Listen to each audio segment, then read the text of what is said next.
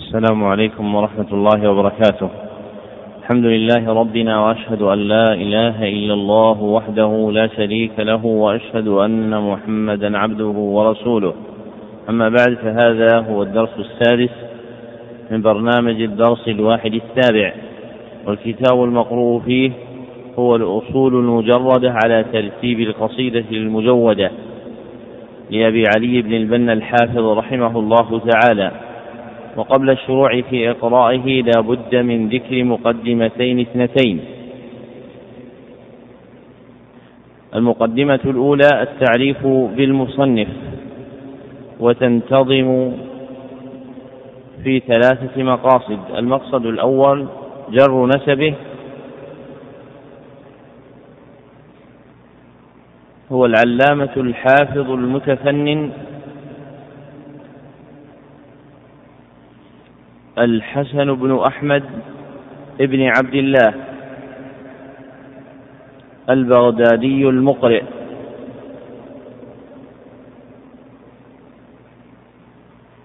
يكنى بأبي علي.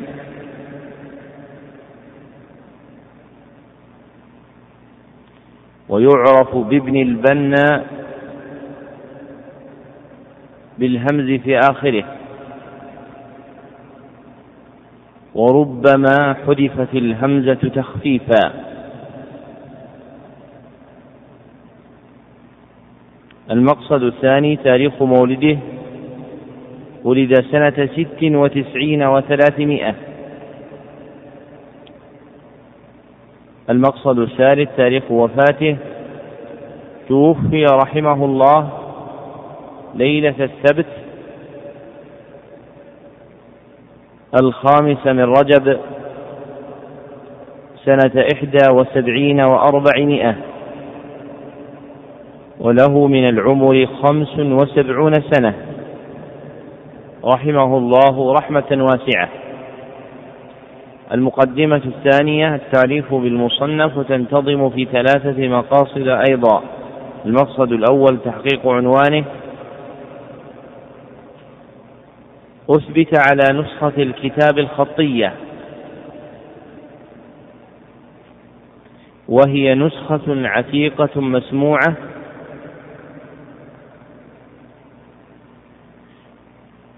الأصول المجردة على ترتيب القصيدة المجودة.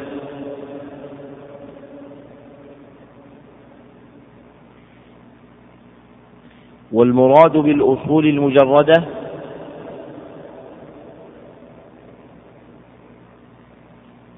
أصول العقائد. والمراد بالقصيدة المجودة المحكمة المتقنة. المقصد الثاني بيان موضوعه هذا الكتاب شرح لقصيدة سنية في الاعتقاد. لأبي بكر بن أبي داود.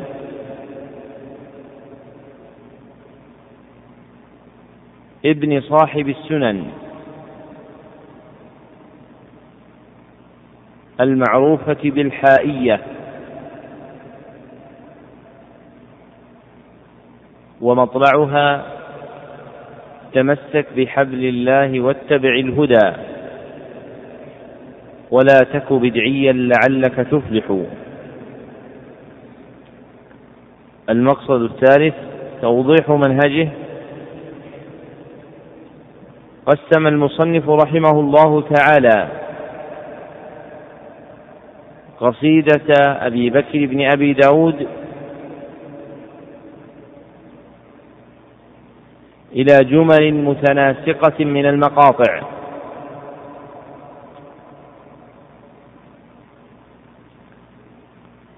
وأتبع كل جملة شرحها.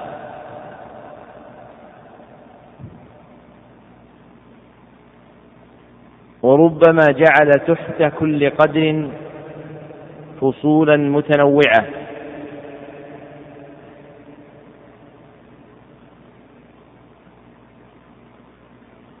واعتنى رحمه الله بإسناد المرويات من أحاديث وآثار وحكايات. فيعد الكتاب من تصانيف العقيدة المسندة.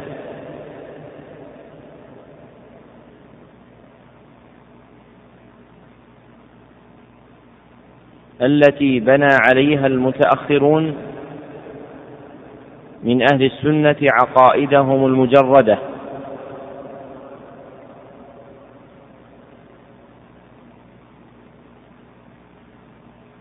نعم.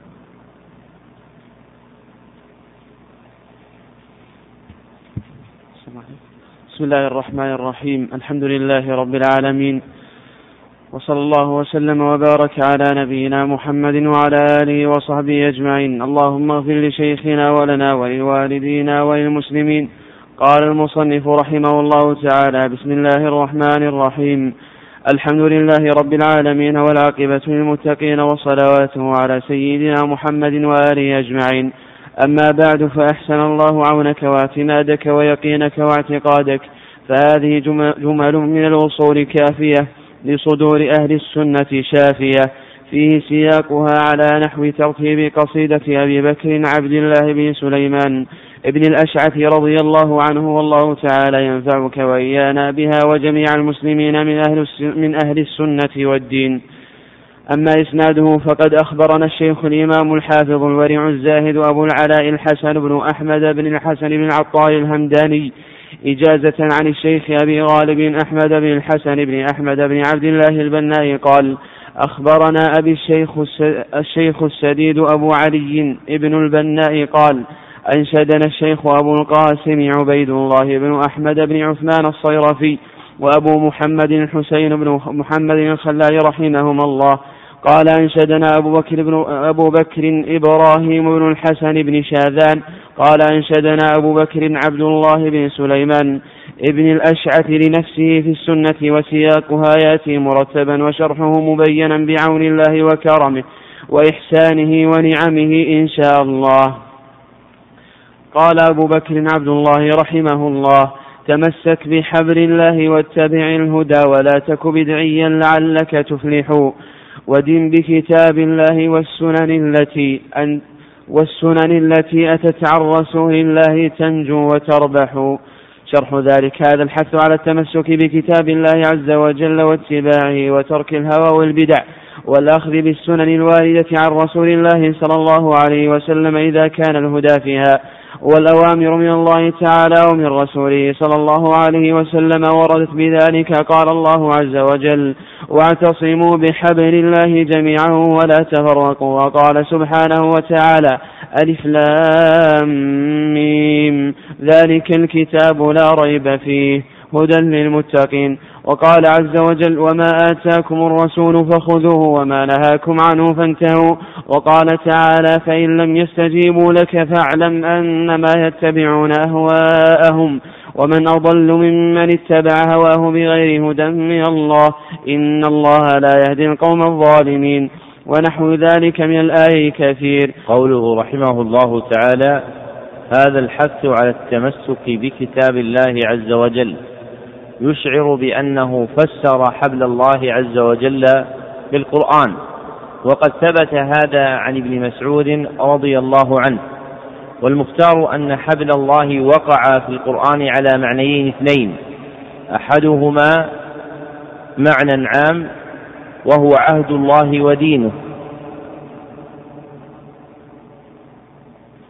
والثاني معنى خاص وهو كتاب الله.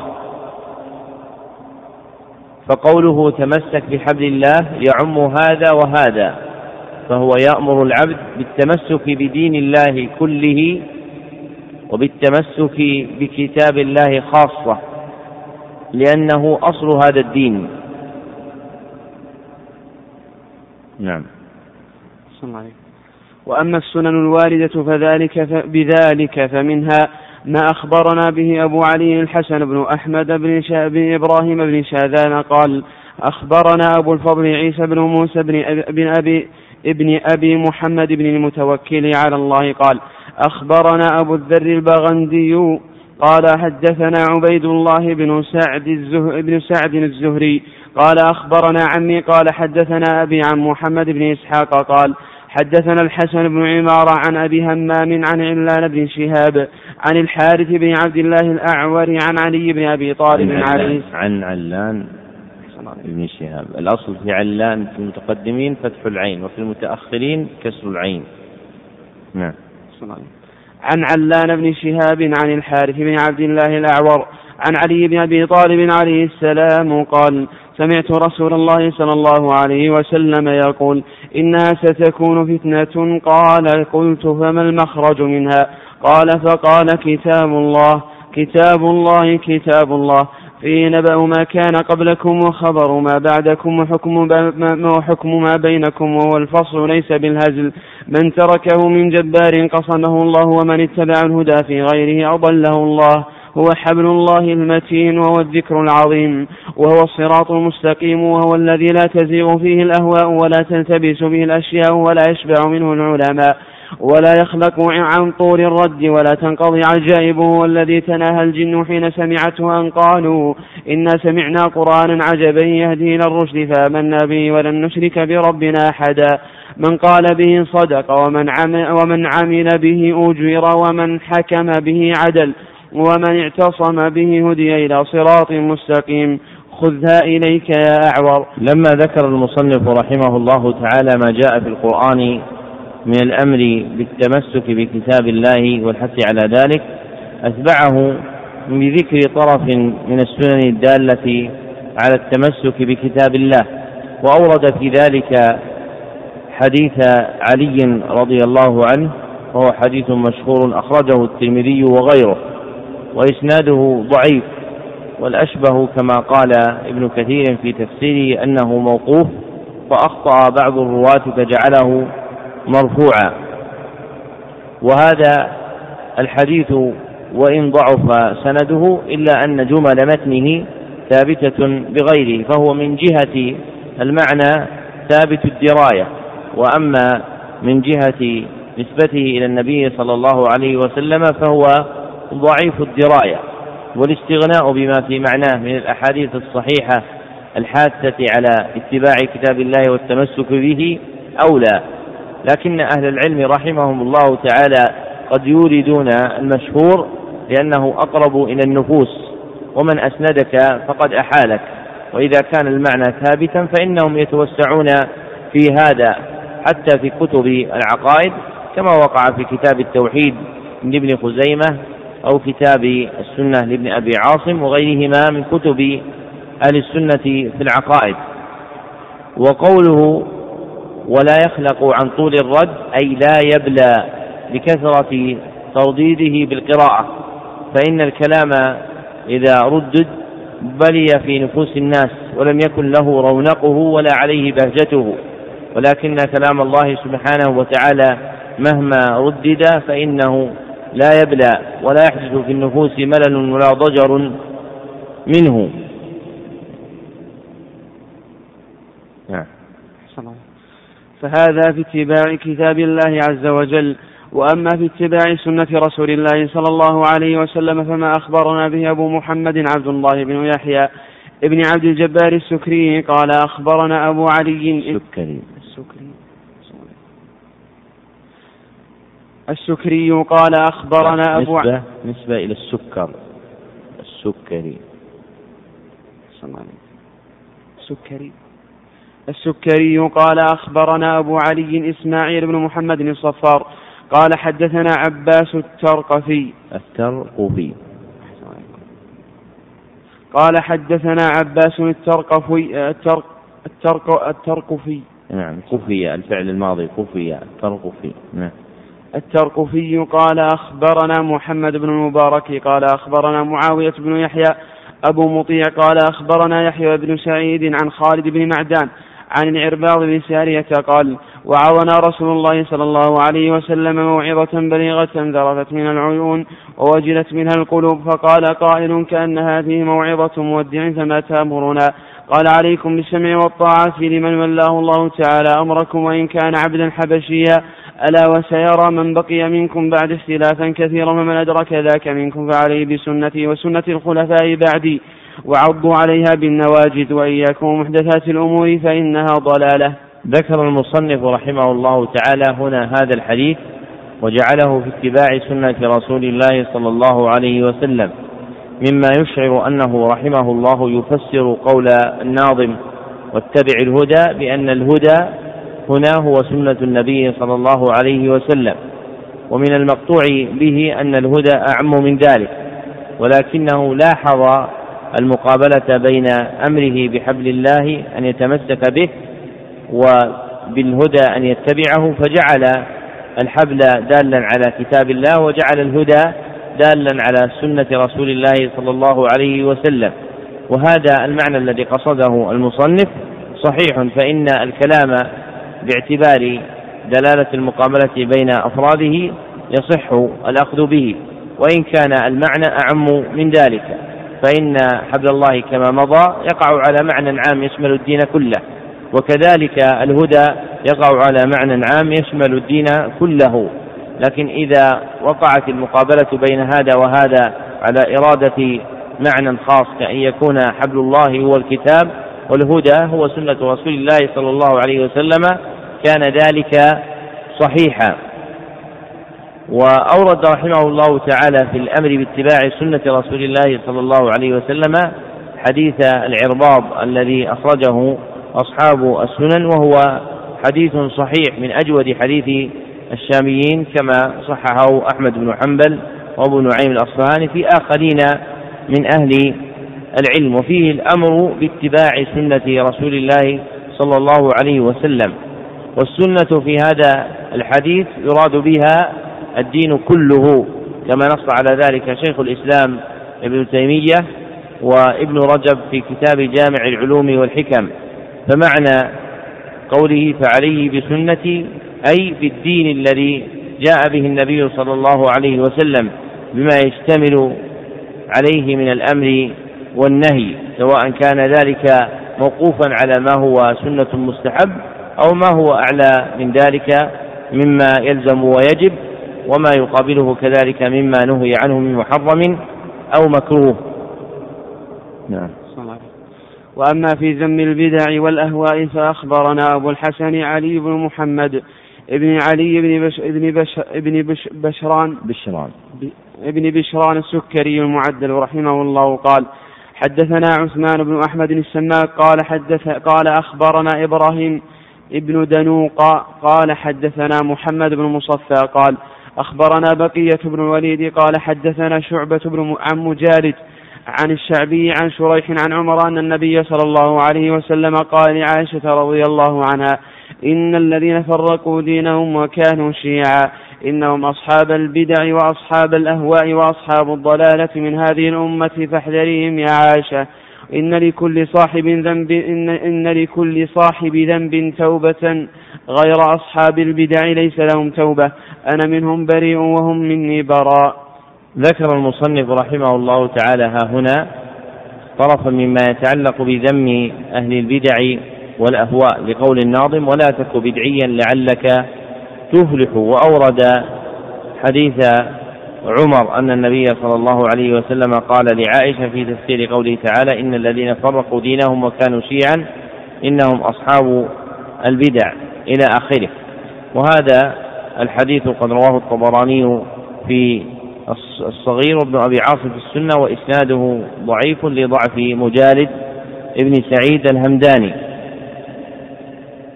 والمعنى الذي انتظم في هذا الحديث من تفسير الآية بأهل البدع والأهواء. صحيح فإن تفريق الدين وانقسام الناس إلى شيع إنما هو وصف أهل البدعة والهوى. فالمعنى في تفسير هذه الآية صحيح فإن المبتدعة ودعاة الأهواء هم ممن يفرق الدين ويجعل الناس شيعا. وقوله فيه إن لكل صاحب ذنب توبة غير أصحاب البدع ليس لهم توبة. غير أصحاب البدع ليس لهم توبة. قد جاء في معناه الحديث الذي رواه الطبراني وابن أبي عاصم في كتاب السنة في آخرين من حديث أنس. إن الله حجب التوبة عن صاحب كل بدعة حتى يدع بدعته. وحسنه المنذري وجماعة.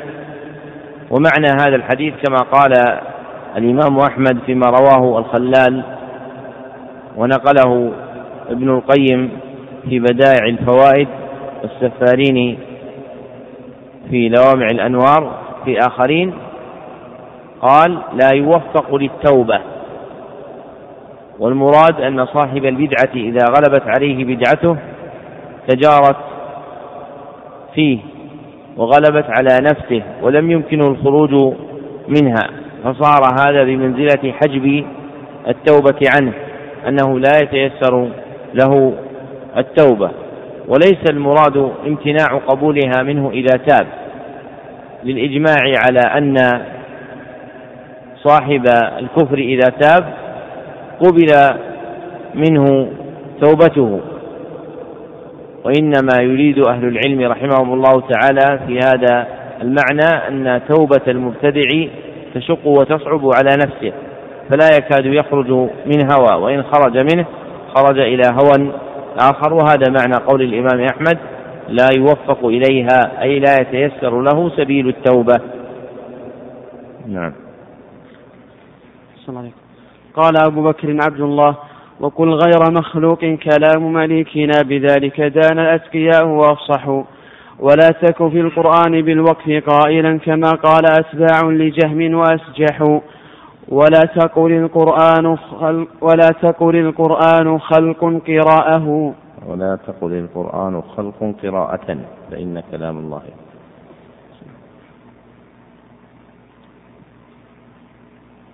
ولا تقل القرآن خلق قراءة فإن كلام الله باللفظ يوضح. وهذه الأبيات في مسألة القرآن وهي فصول. أحدهما في نفي الخلق والثاني التسوية بين التلاوة والمتلو والثالث في النهي عن الوقف في ذلك. أما الأول فقال الله أحد أحدها. أحدهما إذا كانوا اثنين هي ثلاثة. أحدها نعم. أحدها في نفي الخلق والثاني التسوية بين التلاوة والمتلو والثالث في النهي عن الوقف في ذلك. أما الأول فقال الله تعالى ألا له الخلق والأمر فالأمر كلامه سبحانه وقد فرق بينه وبين الخلق. ولو كان سواء لما صح الفرق بينهما. وأيضا فأخبرنا به أبو الفتح هلال بن محمد بن جعفر الحفار. قال أخبر ابن قال أخبرنا ابن الصواف قال حدثني أبو بكر محمد بن جعفر ابن حبيش الأنماط ابن حبيش الأنماطي.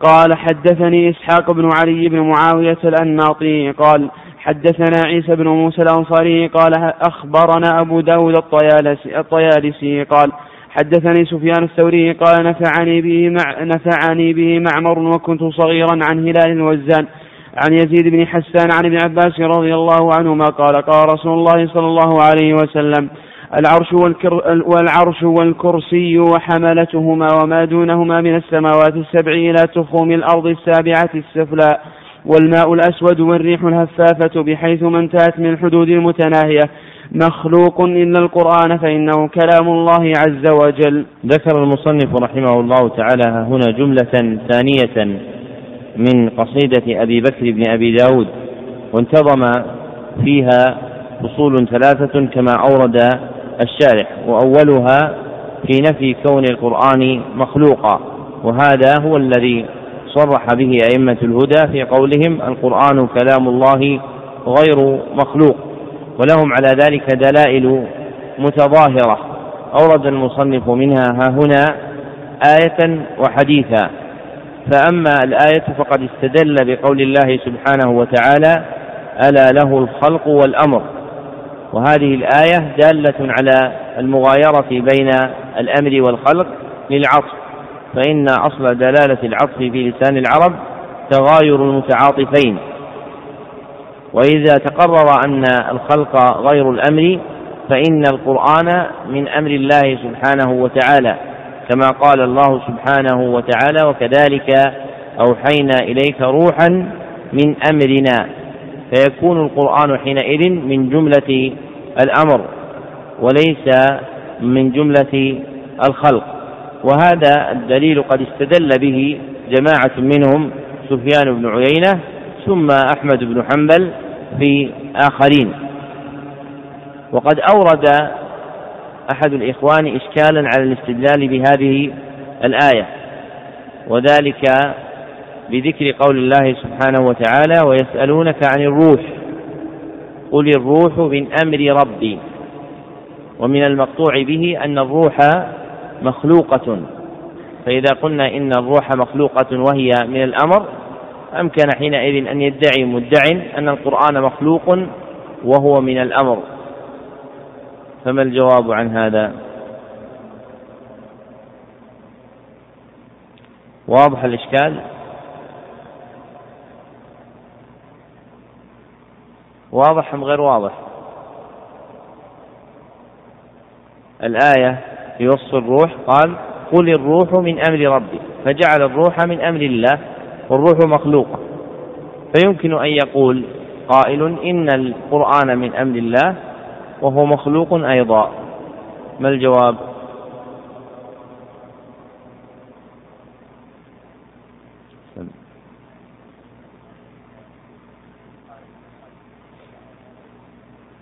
إيش؟ أن الأمر نعم. إيه لكن هذه الآية خارجة عن هذا وهذا. هذه الآية قاعدة كلية. ألا له الخلق والأمر. جبنا آية الشورى وأنه كذلك وحين ليس روح من أمرنا يعني القرآن فهو من الأمر فهو غير مخلوق. ها محمد. إيش؟ ارفع صوتك.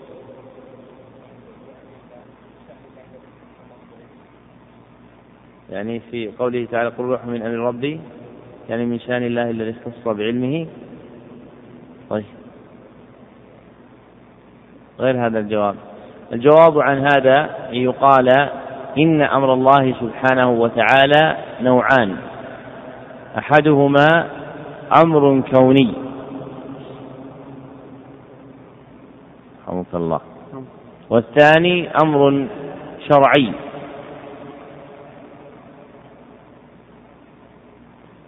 فالمخلوقات تتعلق بأمره الكوني والشرعيات تتعلق بأمره الشرعي والروح من الأمر الكوني فتكون مخلوقة.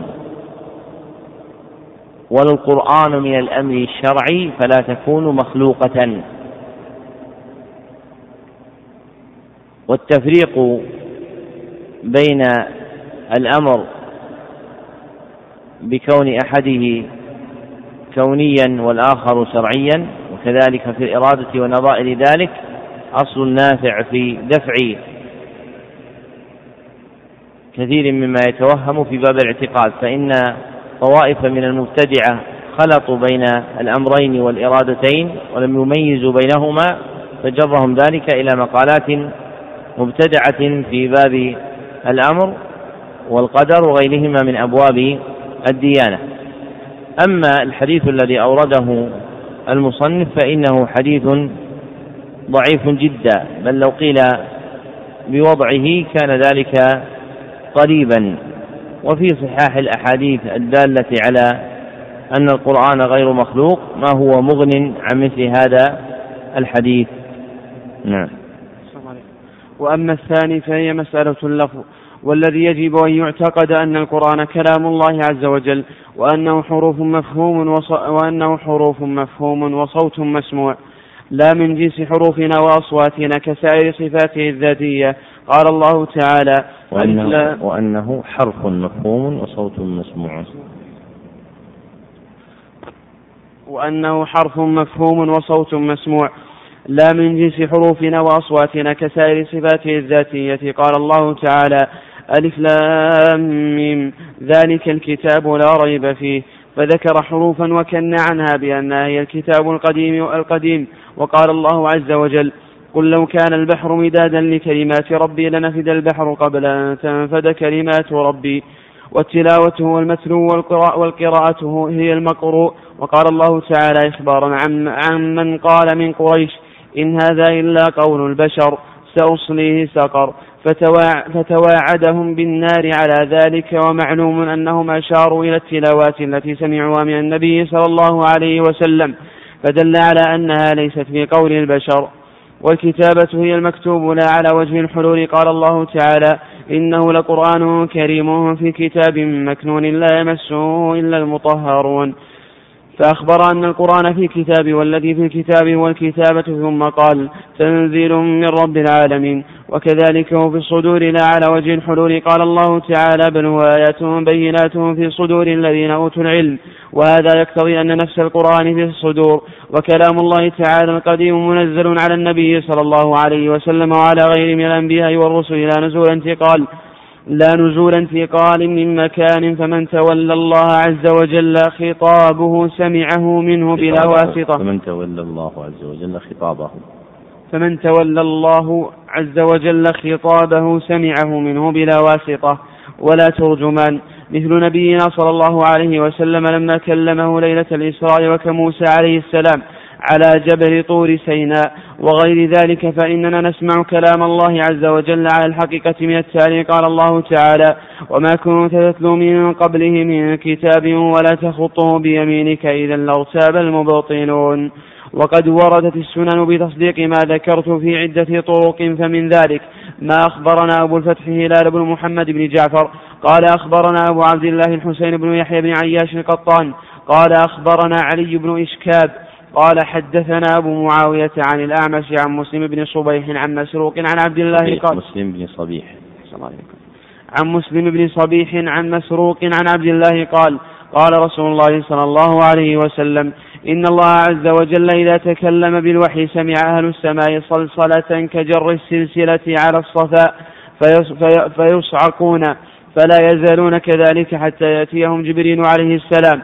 فإذا جاءهم جبريل فزع عن قلوبهم فيقولون يا جبريل ماذا قال ربك؟ فيقول الحق فينادون الحق الحق. فهذا في الصوت.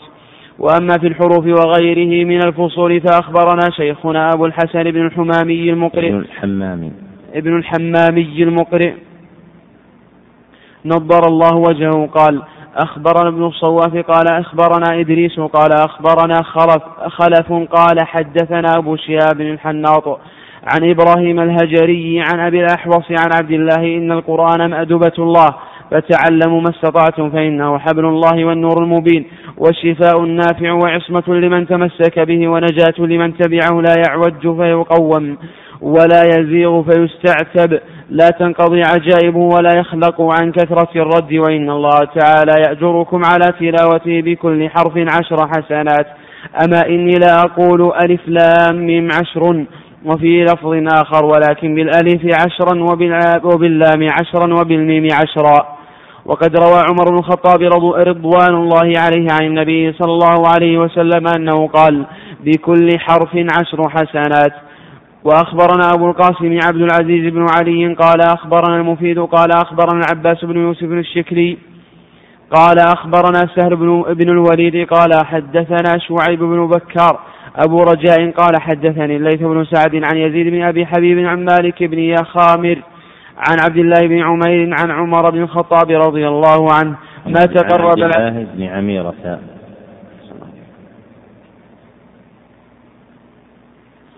عن عبد الله بن عميرة عن عمر بن الخط... عن عمر بن الخطاب رضي الله عنه ما تقرب العبد إلى الله بمثل ما خرج منه يعني القرآن. إن القرآن لا خالق وما ولا مخلوق. كلام رب العالمين نزل به الروح الأمين بلسان عربي مبين. وحدثنا أبو الحسين علي بن محمد بن عبد الله المعدل إملاء قال أخبر المعدل المعدل اسم فاعل. المعدل إملاء. قال أخبرنا أبو علي إسماعيل بن محمد بن إسماعيل الصفار. قال حدثنا عباس بن محمد الدوري. قال حدثنا أبو النضر. قال أخبرنا أخبرنا بكر بن خنيس عن الليث عن زيد بن أرطاة عن أبي أمامة قال قال رسول الله صلى الله عليه وسلم ما تقرب العباد إلى الله بمثل ما خرج منه يعني القرآن.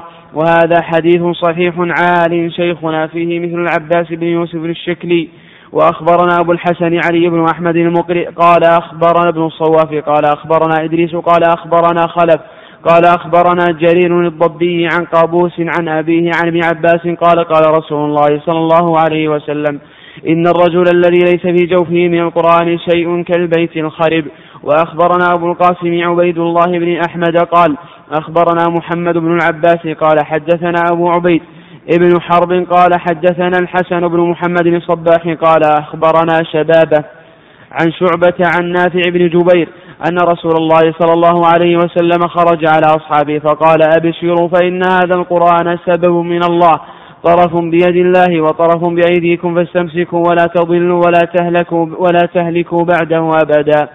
وحدثنا أبو الحسين وحدثنا أبو الحسين علي بن محمد المعدل قال حدثنا حمزة بن محمد بن العباس قال حدثنا عبد الكريم بن الهيثم قال حدثنا العباس بن الهيثم قال أخبرنا صالح بن موسى الطلحي عن عبد عن عبد العزيز بن رفيع عن أبي صالح عن أبي رضي الله عنه قال قال رسول الله صلى الله عليه وسلم إني خلفت فيكم ما لن تضلوا بعدهما ما أخذتم بهما أو عملتم بهما كتاب الله وسنتي.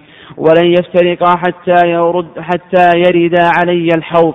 أخبرنا أبو الحسن أحمد بن علي البادي. قال أخبرنا دعلج بن أحمد. قال حدثنا محمد بن غالب. قال أخبرنا قال أخبرنا أبو حذيفة. وسفيان عن منصور بن عن, عن منصور عن أبي وائل عن عبد الله قال قال رسول الله صلى الله عليه وسلم تعاهدوا القرآن فله أشد تفصيا من صدور الرجال من الإبل المعق من الإبل المعقلة من عقولها. ذكر المصنف رحمه الله تعالى هنا الفصل الثاني مما انتظم في الأبيات الثلاثة التي قدمها من قصيدة أبي بكر بن داود. وحاصل ما فيه بيان ما يتعلق بحقيقة التلاوة هل هي المتلو أم غيره. وأهل العلم رحمهم الله تعالى يطلقون التلاوة ويريدون بها المتلو الذي هو الملفوظ وهو كلام الله سبحانه وتعالى. ويطلقونها تارة ويريدون بها المصدر الذي هو فعل العبد وهو مخلوق. وهذه المسألة وهي مسألة التلاوة أشير إليها باسم مسألة اللفظ لأن بعض المتكلمين في هذه المسألة من الصدر الأول لما خرجت الفتنة في عهد أحمد رحمه الله تعالى صاروا يقولون لفظي بالقرآن مخلوق. وهذا القول مجمل إن أريد باللفظ الملفوظ الذي هو كلام الله سبحانه وتعالى فلا ريب أنه غير مخلوق. وإن أريد بقولهم لفظي فعل العبد فلا ريب أنه مخلوق. وهذه الجملة عند أحمد رحمه الله تعالى معدودة من مقالات الجهمية في القرآن الكريم. وإنما ذهب أحمد إلى ذلك وإن كانت الكلمة مجملة تحتمل معنى حقا ومعنى باطلا لأن من الجهمية من تستر بها وهو يقول لفظي بالقرآن مخلوق يريد الملفوظ نفسه الذي هو كلام الله سبحانه وتعالى ولا يريد اللفظ الذي هو فعل العبد. فلأجل هذا المقصد الذي انطوى في قولهم لفظي بالقرآن مخلوق صرح الإمام أحمد رحمه الله تعالى بأن اللفظية جهمية. فقال من قال لفظي بالقرآن مخلوق فهو جهمي ولا ريب أن من نحى هذا المنح وهو يريد هذا المقصد فهو على طريقة الجهمية. فإذا قال لفظي بالقرآن مخلوق يريد الملفوظ نفسه. يعني القرآن الكريم إذا تلفظ به فلا ريب أن هذا قول الجهمية الذين يزعمون أن القرآن مخلوق. وإن أراد العبد بقوله لفظي بالقرآن مخلوق يعني فعلي وهو فعل التلفظ فلا ريب أن أفعال العباد مخلوقة لله سبحانه وتعالى. والأولى عدم استعمال مثل هذا اللفظ لما فيه من الإجمال. وإذا علم أن المتكلم يتستر به عن عقيدة الجهمية كان الطعن عليه بمثل ما ذكر الإمام أحمد سائغا. وهذا هو الذي جرى عليه المصنف رحمه الله تعالى. فإن ظاهر بيانه المنع من استعمال هذا اللفظ لأنه قرر أن التلاوة هي المتلو والقراءة هي المقروء. فإذا سمعت تاليا يتلو وقارئا يقرأ فإن ما تسمعه منه هو القرآن الذي هو كلام الله عز وجل ولم يتعرض لفعل العبد. وقوله رحمه الله تعالى والكتابة هي المكتوب لا على وجه الحلول يعني لا على وجه حلول هذه الصفة بالمخلوق. بل هذا الملفوظ هو القرآن الذي هو من صفة الله عز وجل التي هي صفة الكلام من غير حلول ولا انتقال مكان. ولو عدل المصنف عن استعمال مثل هذه العبارات كان أولى وباب الاعتقاد الأولى الجريان فيه على ما جاء في الكتاب والسنة وكلام السلف وعدم تجاوز ذلك. لكنهم رخصوا في مقام العرض لبيان الحق أو في مقام النقض للرد على المبطلين بأن يتوسع الإنسان في عبارات تفيد المعنى المراد كما وقع هذا للدارمي في الرد على المريسي أو الجهمية وإن كان الأولى حبس اللسان عن التوسع في هذا الباب. وأورد المصنف رحمه الله تعالى من الآي ما ينصر هذا المعنى المتحقق وهو أن ما يسمعه الإنسان من متلو أو يقرأه في القرآن من مكتوب فهو القرآن نفسه الذي هو كلام الله سبحانه وتعالى. ولا يعني هذا منع نسبة الفعل إلى العبد بل الكلام كلام الباري والصوت صوت القاري وأورد المصنف رحمه الله تعالى من السنن ما يصدق هذا المعنى فأورد حديث عبد الله وفيه إن الله عز وجل إذا تكلم بالوحي سمع أهل السماء صلصلة الحديث وهو حديث صحيح وقد روي من غير حديث عبد الله. والصلصلة ها هنا زعم قوم من الجهمية أنها صوت الملائكة وقال الإمام أحمد من زعم أنه صوت الملك فهو جهمي. والصحيح ها هنا أن المشبه به هو كلام الله سبحانه وتعالى.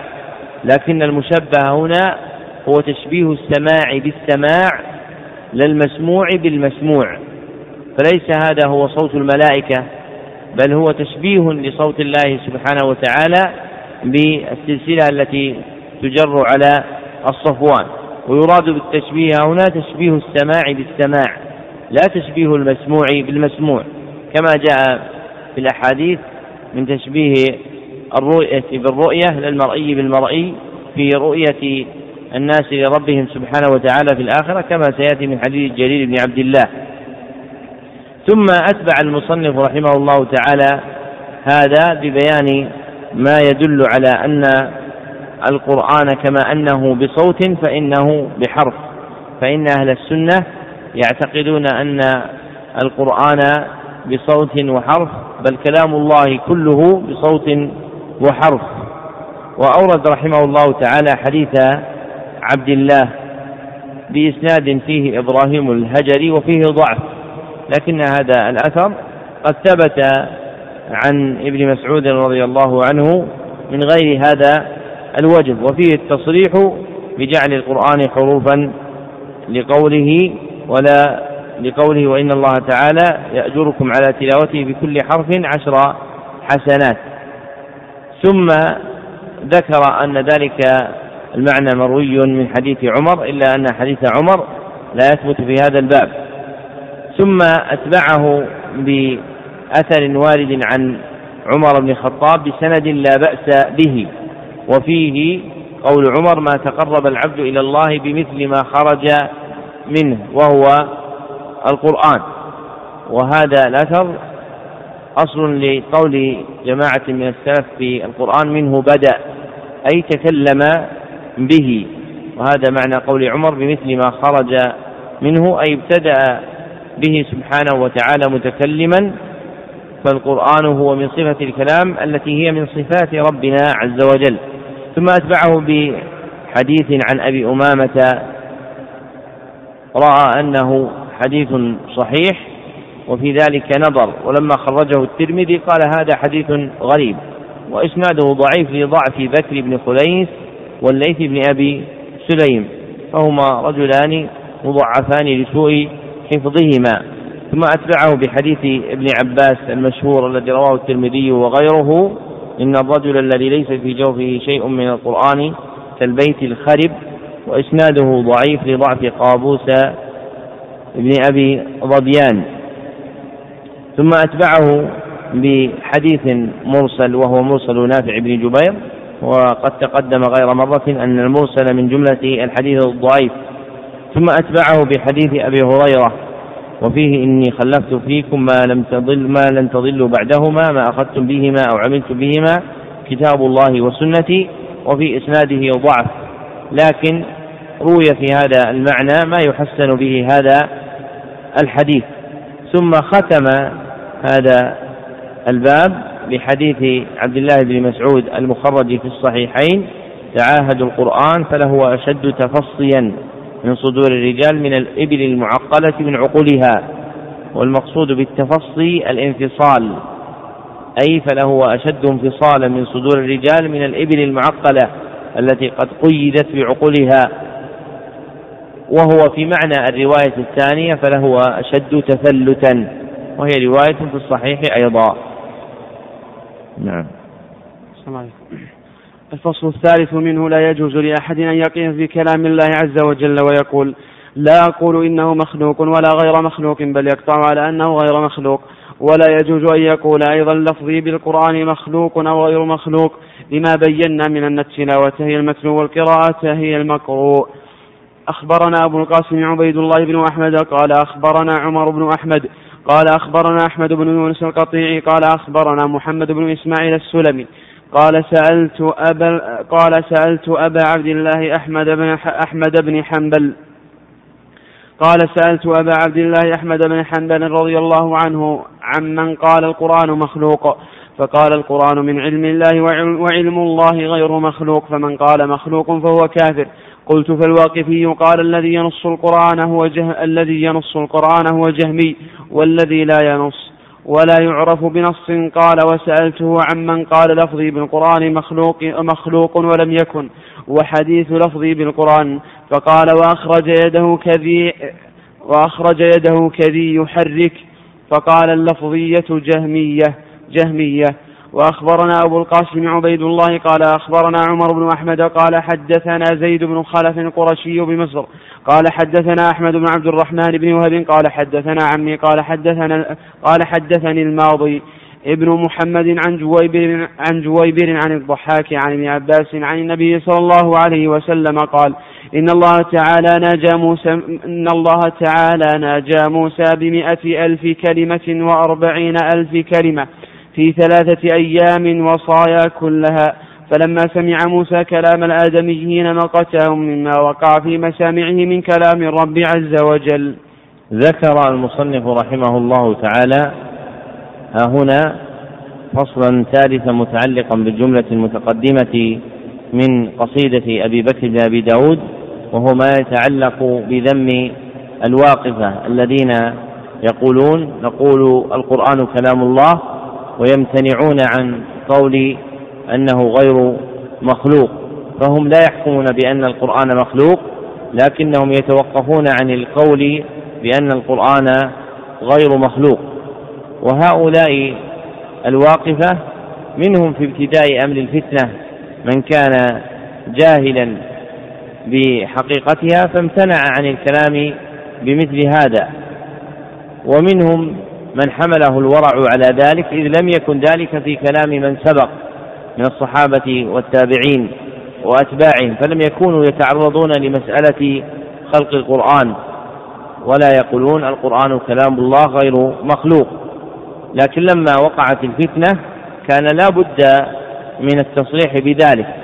ولهذا ذم الإمام أحمد رحمه الله تعالى من يقف وجعله جهميا فإنه كان يدم من ينص القرآن ويقول هو مخلوق وكذلك الذي لا ينص ولا يعرف بنص أي الذي لا يقول إنه غير مخلوق ولا يعرف بقوله إن القرآن مخلوق فكذلك هو ملحق عند الإمام أحمد رحمه الله تعالى بالجهمية. وهذا محمول على أن الإمام أحمد رحمه الله تعالى قصد طائفة من الواقفة ذهبوا إلى طريقة الوقف متسترين بها فهم يعتقدون أن القرآن مخلوق لكنهم لا يصرحون بذلك بل يقفون ويقولون القرآن كلام الله ولا نقول إنه غير مخلوق. فذمهم الإمام أحمد رحمه الله تعالى واشتد نكيره عليهم وهذا كصنيعه في اللفظية الذين تقدموا الذين يقولون لفظي بالقرآن مخلوق. فمع كون اللفظ مجملا إلا أن الإمام اشتد نكيره عليهم لأنه رأى أن هذا من الألفاظ التي كانت تتستر بها الجهمية. والمقصود أن الوقف عن ذلك والامتناع منه صار متعذرا بعد وقوع الفتنة. فلا بد من بيان ما يعتقد في القرآن فيصرح حينئذ بأن القرآن كلام الله غير مخلوق.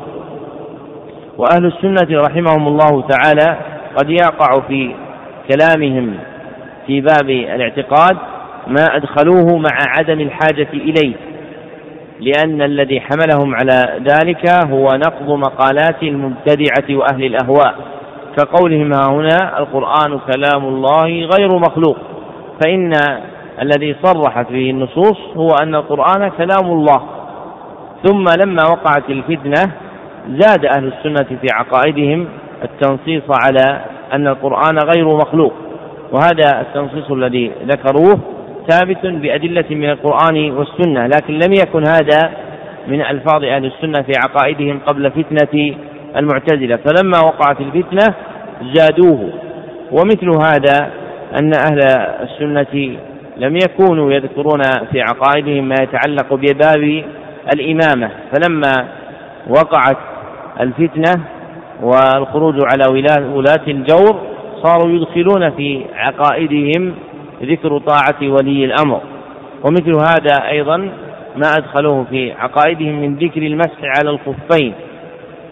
فإنهم ذكروا هذا مع كونه من باب الطلبيات المسماة بالفقهيات لأن ترك المسح على الخفين صار شعارا لطوائف من أهل البدعة والأهواء فاقتضت مخالفة المقالة المبذولة والبدعة المخذولة إدخال هذه الجملة في عقائد أهل السنة. وهذا أصل نافع في معرفة ما أدخل في عقائد أهل السنة من جمل يتوهم أنها ليست منها كما وقع في كلام بعض أهل العصر من أن أهل السنة أدخلوا في العقائد ما ليس منها وذكر جملة من هذه المسائل. وهذا من الغلط لأن إدخال هذه الجمل كان على وجه المناقضة لأهل البدع. لما صارت تلك المسائل شعارا لهم صار مخالفتها ومناقضتها شعارا لأهل السنة وأدخلت في عقائدهم.